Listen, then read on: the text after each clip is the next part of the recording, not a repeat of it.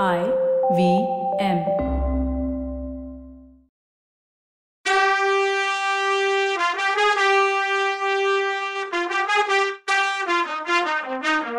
வணக்கங்க. நான் கவிதா பேசுறேன். வெல்கம் டு கதை பாட்காஸ்ட் பொன்னியின் செல்வன் இது எபிசோட் நம்பர் இருநூத்தி பதினஞ்சு.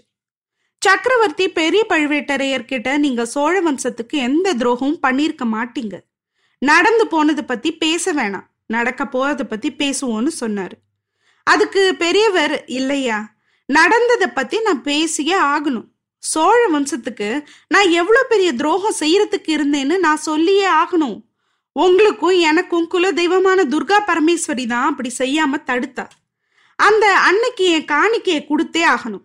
தயவு செஞ்சு நான் சொல்றத கொஞ்சம் கவனிச்சு கேளுங்கன்னாரு. இதுக்கப்புறம் அவர் பேச போறத நிறுத்த முடியாதுன்னு நினைச்ச சக்கரவர்த்தி பேசாம இருந்தாரு. அப்போ பெரியவர் மூணு வருஷத்துக்கு முன்னால சாலையோரத்துல நந்தினிய தான் சந்திச்சு அவ மேல மோகமா இருந்ததுல தொடங்கி ஒண்ணு கூட மறக்காம மறைக்காம சொன்னார். தன்னோட தம்பி அப்பப்போ எச்சரிச்சு கூட தான் பொருட்படுத்தாம இருந்தது பத்தியும் சொன்னார். நந்தினியோட தூண்டுதலால தான் மதுராந்தகருக்கு பதவி உரிமை கேட்டதையும் அதுக்காக மற்ற சிற்றரசர்கள் கூட சேர்ந்து சதியாலோசனை செஞ்சதையும் சொன்னார். நந்தினியோட மூடு பல்லக்கில் மதுராந்தகனை கூட்டிட்டு போனது பத்தியும் சம்பூரையர் மாளிகையில நடந்த நடுராத்திரி கூட்டத்தை பத்தியும் சொன்னாரு. முத முதல்ல வந்தியத்தேவனை காரணமா வச்சுதான் தனக்கு நந்தினி மேல சந்தேகம் வந்துச்சுன்னும் அதுல இருந்து பாண்டிய நாட்டு சதிகாரங்களை பத்தின யோசனை வந்துச்சுன்னு சொன்னார். ஆனாலும் நந்தினியோட காதல் மாயையில சிக்கி தான் அறிவு மழுங்கிடுச்சுன்னு வருத்தத்தோட ஒத்துக்கிட்டாரு. கடைசியா கொள்ளிடத்து உடைப்பு வெள்ளத்துல சிக்கிக்கிட்டதுனால பாண்டிய நாட்டு சதிகாரங்க திட்டம் தெரிஞ்சிச்சுன்னும்.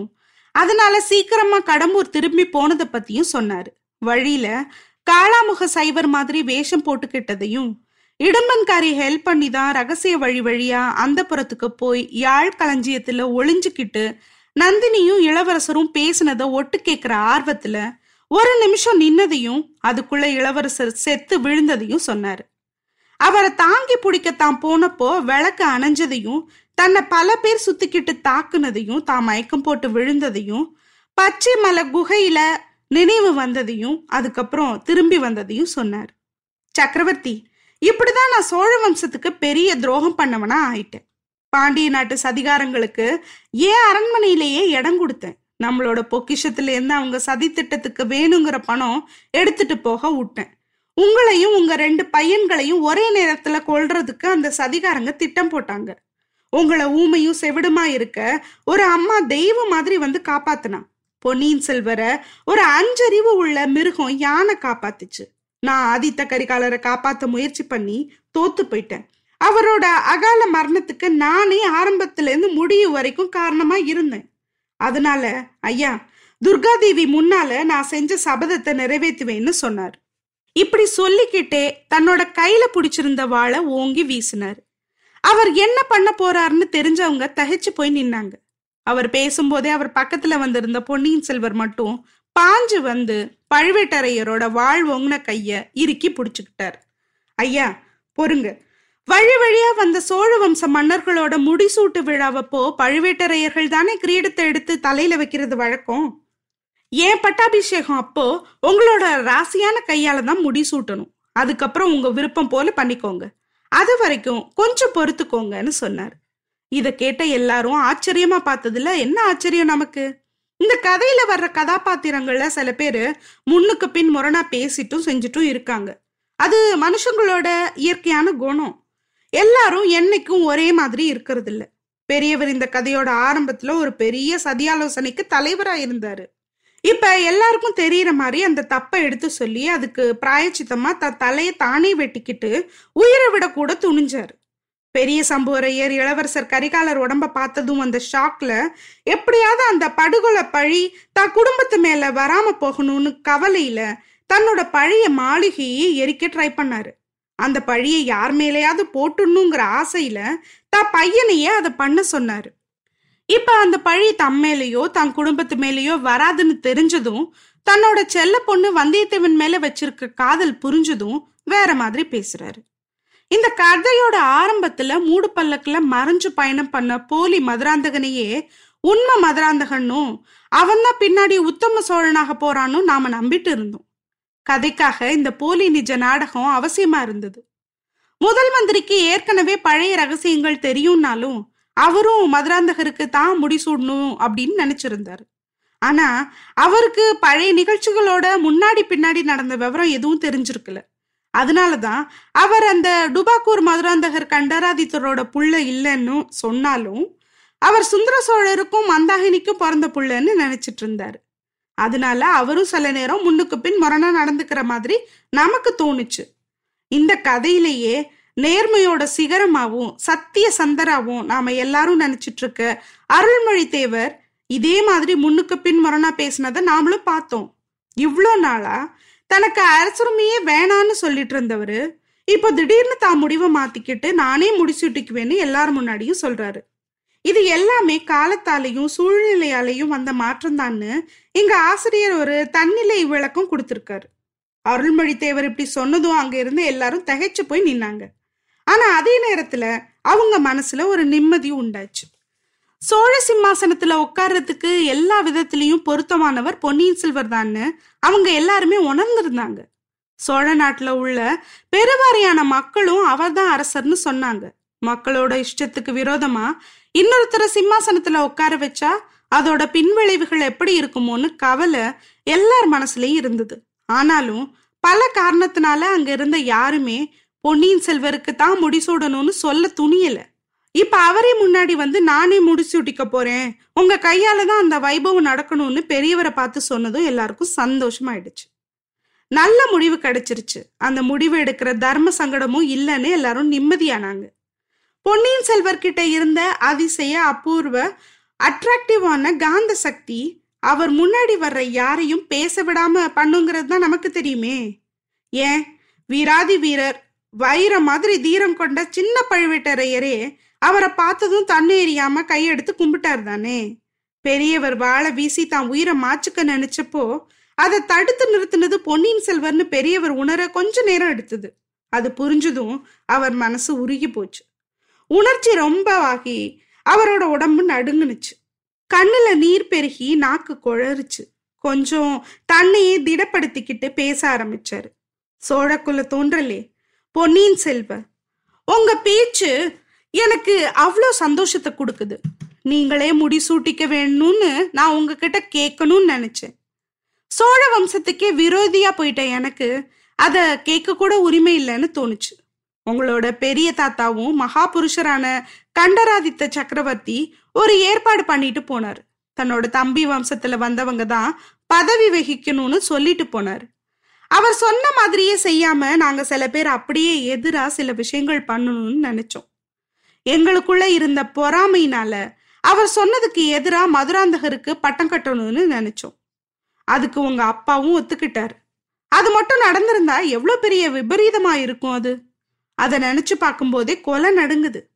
இளவரசே உங்க அப்பா வகிக்கிற இந்த பதவிக்கு இந்த சிம்மாசனத்துக்கு உரிமையானவர் நீங்க தான் சோழ சிம்மாசனத்தோட மணிமகுடத்தை அலங்கரிக்கிற தகுதியும் உங்களுக்கு தான் இருக்கு. நீங்க சின்ன பையனா இருக்கும்போது உங்களை மார்பலையும் தோல்லையும் தூக்கி சீராட்டி இருக்கேன். அப்பெல்லாம் உங்க அங்க அடையாளங்களை பத்தியும் உங்க உள்ளங்கை ரேகைகளை பார்த்து இந்த பூவுலக ஆளும் மன்னாதி மன்னராக போறீங்கன்னு நானும் சொல்லி சொல்லி பூரிச்சு போயிருக்கேன்.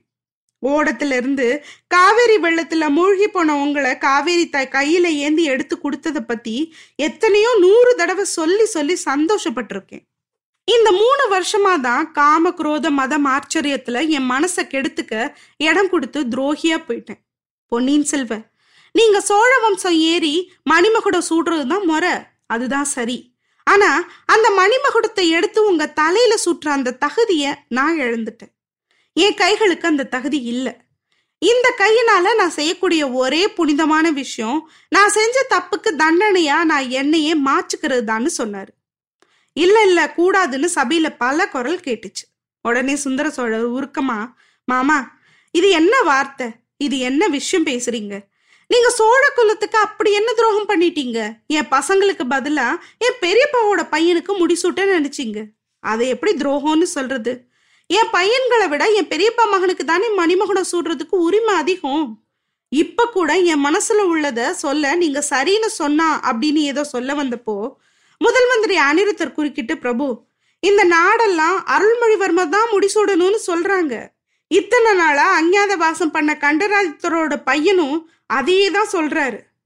பொன்னியின் செல்வரும் அதே முடிவுக்கு வந்துட்டாரு. இனி அதை தவிர வேற யோசனை செய்யறதுல எந்த பயனும் இல்லைன்னு சொன்னாரு. இதை கேட்ட சேந்தன் அமுதன் நீங்க யாராவது அப்படி யோசனை சொன்னாலும் நான் ஒத்துக்க முடியாதுன்னு சொன்னான். என் பையன் சொல்றதுதான் சரி. இனி வேற யோசனையே இல்லைன்னு சொன்னாங்க செம்பியன் மாதேவி. ஆமா உங்க வார்த்தையை மறுத்து பேச இங்க யாரும் இல்லை. கடவுளோட விருப்பப்படி நடக்கட்டும். ஆனாலும் பழுவூர் மாமா நம்ம வம்சத்துக்கு ஏதோ துரோகம் செஞ்சுட்டேன்னு சொல்லி உயிரை விட நினைக்கிறது சரியில்லை தானே? உங்க பையனுக்கு முடிசூட்டணும்னு அவர் பண்ணதெல்லாம் சோழ குலத்துக்கே செஞ்ச துரோகம் ஆகாதில்லன்னு சொன்னாரு சக்கரவர்த்தி. அப்போ பெரியவர் தொண்டையை கணச்சுக்கிட்டு பேச ஆரம்பிச்சாரு. ஐயா கேளுங்க. என்னோட முயற்சி நடந்திருந்தா என்னென்ன பின்னாடி ஆகியிருக்குன்னு கேளுங்க. இதை நான் சொல்லாமலேயே உயிரை விடணும்னு நினைச்சேன். முக்கியமா சோழ வம்சத்தோட உயர்வை தவிர வேற எதையுமே நினைக்காத என் தம்பியோட மனசை புண்படுத்த கூடாதுன்னு நினைச்சேன். ஆனாலும் மனசை கல்லாக்கிக்கிட்டு நான் நிஜத்தை சொல்றேன். சக்கரவர்த்தி மகான் கண்டராதித்தரோட பையன்னு நினைச்சு நாங்க சோழ சிம்மாசனத்துல ஏத்தி வைக்க நினைச்ச பழைய மதுராந்தகன் ஆக்சுவலா சோழ வம்சத்துக்கே பரம்பரை எதிரியான வீரபாண்டியனோட பையன்னு அவர் சொல்லும்போது ஆஹா ஐயோ இல்ல அப்படி இருக்க முடியாதுன்னு அங்க பல குரல் எழுந்துச்சு. உங்களுக்கெல்லாம் நம்புறதுக்கு கஷ்டமா தான் இருக்கும். என் காதால நான் கேட்கலன்னா நானும் நம்பியிருக்க மாட்டேன். அரசே என் அவமானத்தை நானே சொல்லிக்க வேண்டியிருக்கு. மூணு வருஷத்துக்கு முன்னால நான் எந்த பொண்ணோட அழக பார்த்து மயங்கி அவளை என் அரண்மனையில சர்வாதிகாரியாக்கி வச்சிருந்தேனோ அவ வீரபாண்டியனோட பொண்ணு. அவ வாயாலேயே இதை ஆதித்த கரிகாலர் கிட்ட சொன்னதை நான் என் காதால கேட்டேன். வீரபாண்டியனை ஆதித்த கரிகாலர் கொன்னதுக்கு பழி வாங்குறதுக்காகவே அவ இங்க வந்தா. அதுக்கு கரெக்டான நேரம் பார்த்துட்டு இருந்தா. அந்த பாதகியும் அவளோட சதி செஞ்சவங்களும் கரிகாலரை கொன்னுட்டு வீரபாண்டியனோட பையனையே சோழ சிம்மாசனத்துல உட்கார வைக்க திட்டம் போட்டிருந்தாங்க. நம்ம குலதெய்வம் துர்கா பரமேஸ்வரி அருளால அது எதுவும் நடக்கல. தேவி என் கண்ணை திறக்கிறதுக்காகவே அந்த வானர் குலத்து வீரனை அனுப்பி வச்சா. அவன் வழியாதான் அந்த பயங்கர ரகசியம் எல்லாம் எனக்கு தெரிஞ்சுது. இன்னும் கொஞ்சம் விஷயம் கூட அவன் கிட்ட கேட்டு தெரிஞ்சுக்கணும்னு இருந்தேன். அதுக்குள்ள இந்த கந்தமாரன் அவனை கொன்னு வடவாத்து வெள்ளத்துல விட்டுட்டு வந்துட்டான். முட்டாள்னு சொன்னார். கேட்ட எல்லாரும் திகைச்சு இல்ல கந்தமாறன் மட்டும். ஐயா அவனும் சதி கும்பலோட சேர்ந்தவன் தானே. அவனை நான் கொன்னதுல என்ன தப்புன்னு கேட்டான். அப்போ பெரியவர் அவனை பார்த்த பார்வையில அவன் எரியாதது ஆச்சரியம்தான். அனிருத்தர் உடனே ஐயா இவன் வல்லவனை கொண்டுட்டதா சொல்றான். அவ்வளவுதானே? இவன் கொன்னது வந்தியத்தேவன் தான் என்ன நிச்சயம்னு கேட்டாரு. இவங்க எல்லாரும் இப்படி பேசிட்டு இருக்கும்போது வடவாத்துல இருந்து எந்திரிச்சு வந்த மாதிரி ஈரம் சொட்ட சொட்ட வல்லவன் அந்த மண்டபத்துக்குள்ள வந்தான். அவன் எங்க இங்க வந்தான்? எப்படி வந்தான்? அதுவும் ஈரம் சொட்ட சொட்ட. நம்ம இதை தானே குழப்பிக்கிறோம். இவனை பார்த்த கந்தமாறன் நிலைமை என்னவா இருக்கும்னு நினைச்சு பாருங்க. சிரிப்பு வருது இல்ல என்ன நடக்குதுன்னு அடுத்த எபிசோட்ல பார்க்கலாம். அது வரைக்கும் நன்றி வணக்கம்.